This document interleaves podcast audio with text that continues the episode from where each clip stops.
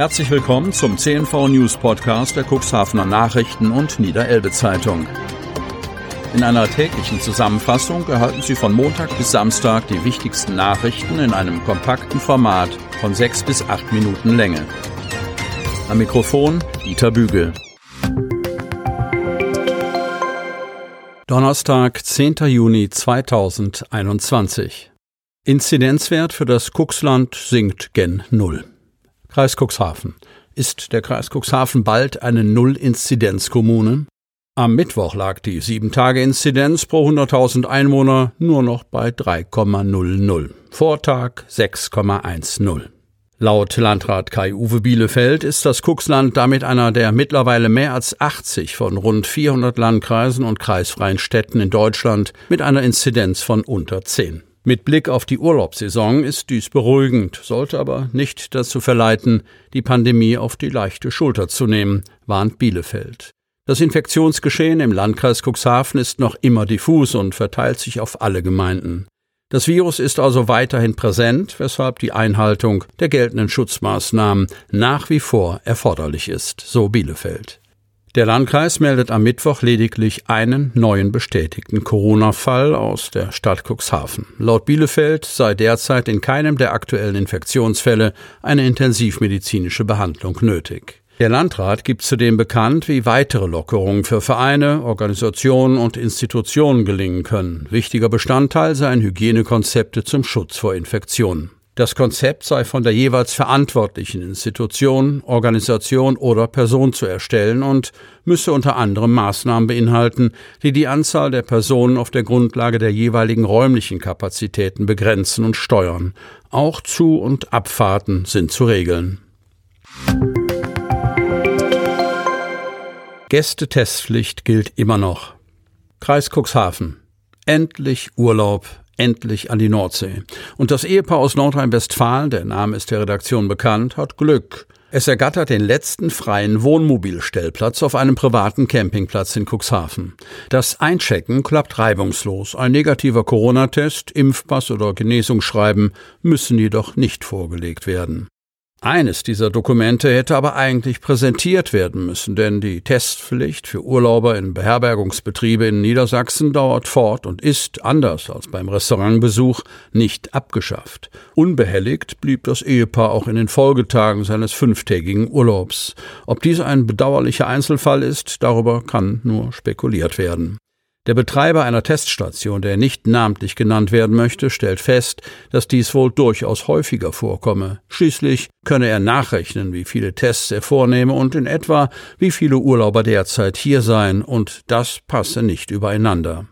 Jörg Spillner, Betreiber von drei Teststationen in Cuxhaven, mag dies so pauschal zwar nicht bestätigen, aber bei der Anzahl von Tests in Relation zu den Touristen, die hier sind, kann man schon das Gefühl haben, dass die Summen nicht übereinander passen.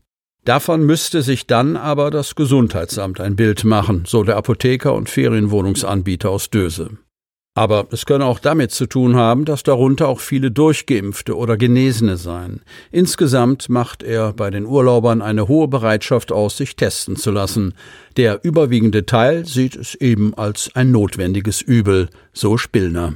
Kreissprecherin Jana-Marie Schwanemann teilt mit, das Ergebnis der Testung ist gegenüber der Vermieterin, dem Vermieter, der Betreiberin oder dem Betreiber nachzuweisen. Die Vermietenden sollten diese Nachweise dokumentieren und tun dies in der Regel schon aus Eigeninteresse, um in einem Infektionsfall etwaige Infektionsketten nachvollziehen oder widerlegen zu können. Eine Formerfordernis gäbe es allerdings für diese Dokumentation nicht, so die Sprecherin. Bislang habe der Landkreis Cuxhaven keine Meldungen über Probleme im Zusammenhang mit der Testpflicht erhalten, so Schwanemann, aber selbst auch keine Kontrollen vorgenommen. Sie versichert allerdings, Hinweisen und Beschwerden wird jedoch umgehend nachgegangen und der Kontakt zur jeweiligen Gemeinde und dem Beherbergungsbetrieb hergestellt. Betrugsopfer. Es bleibt ein Stachel. Cuxhaven. Das Telefon klingelt, ein Arzt ist dran und erklärt, dass die Kinder verunglückt sind. Erna Müller ist im ersten Moment erschrocken, doch dann kommen ihr Zweifel an der Authentizität des Anrufers. Es ist nicht das erste Mal, dass Erna Müller merkwürdige Anrufe bekommt. Ihr Festnetztelefon klingelt häufig wegen Werbeanrufen. Die drücken wir immer gleich weg, sagt die Seniorin, die eigentlich einen anderen Namen hat. Als am Dienstag das Telefon klingelt, geht zunächst ihr Mann an den Apparat. Das Telefon klingelt unerwartet. Ich habe direkt geflüstert, er soll einen anderen Namen sagen, erzählt Erna Müller. Ihr Mann habe sie aber nicht verstanden und ihr den Hörer überreicht. Dann hatte ich einen Dr. Koch von der Helios Klinik am Telefon. Er sagte mir, meine Kinder wären verunglückt, erinnert sich Müller. Die Dame erschrickt zwar, wird aber auch hellhörig. Ich habe ihn gefragt, wie meine Kinder heißen, sagt sie. Das müssten Sie doch selber wissen, kam die Antwort aus dem Telefon. Müller sagt, ab da sei er klar gewesen, dass es sich um Betrüger handelt. Ich habe dann nachgebohrt, wenn er tatsächlich der behandelnde Arzt gewesen wäre, hätte er die Namen meiner Kinder ja wissen müssen, sagt Müller. Die die Antworten seien barsch ausgefallen.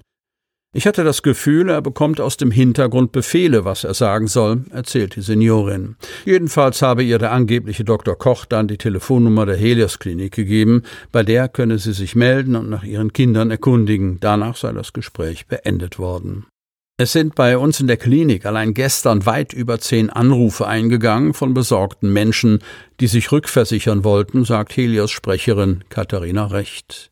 Die Legende ging so. Die Anrufer hätten von einem angeblichen Dr. Weber aus der Helios Klinik Cuxhaven berichtet, der sie darüber informiert habe, dass Angehörige angeblich mit schweren Covid-Symptomen auf der Cuxhavener Intensivstation lägen. Sie würden sehr teure Medikamente benötigen, die aber selbst bezahlt werden müssten, so recht. Diese müssten schnellstmöglich aus der Schweiz abgeholt werden. Der Preis belaufe sich auf 30.000 Euro, erklärt Recht die Masche. Polizeisprecherin Melanie Pöbke erklärt, dass die Täter vermutlich tatsächlich öffentliche Telefonbücher nutzen. Zielrichtung sind ganz klar alte Vornamen, die vermuten lassen, dass es sich um lebensältere Personen handelt und kurze Rufnummern, die darauf schließen lassen, dass sie schon lange vergeben sind. Auch, dass aktuell besonders viele Anrufe in Cuxhaven eingehen, sei Teil des Systems. Es gibt in Abständen regelrechte regionale Wellen dieser Anrufe. Das verstärkt den Verdacht, einfach nach Vorwahlbereichen Nummernbestände abtelefoniert werden, so Pöbke. Sie möchten noch tiefer in die Themen aus Ihrer Region eintauchen? In unserem CNV-Themen-Podcast auf Tauchgang gibt's alle 14 Tage per Interview interessante Personen, emotionale Stories und bemerkenswerte Projekte aus dem Landkreis Cuxhaven direkt auf die Ohren. Damit Sie ab sofort keine Podcast-Folge mehr verpassen, benötigen Sie lediglich einen sogenannten Podcatcher. Auf den meisten Smartphones ist dieser bereits vorhanden. Falls nicht, dann suchen Sie ganz einfach in Ihrem App Store nach einem kostenlosen Podcatcher wie zum Beispiel Spotify, Apple Podcast oder AntennaPod. Selbstverständlich können Sie unsere Podcast-Folgen auch direkt über unsere Website unter cnv-medien.de slash podcast anhören. Sie hörten den Podcast der CNV Medien, Redaktionsleitung Ulrich Rode und Christoph Käfer. Produktion Rocket Audio Production.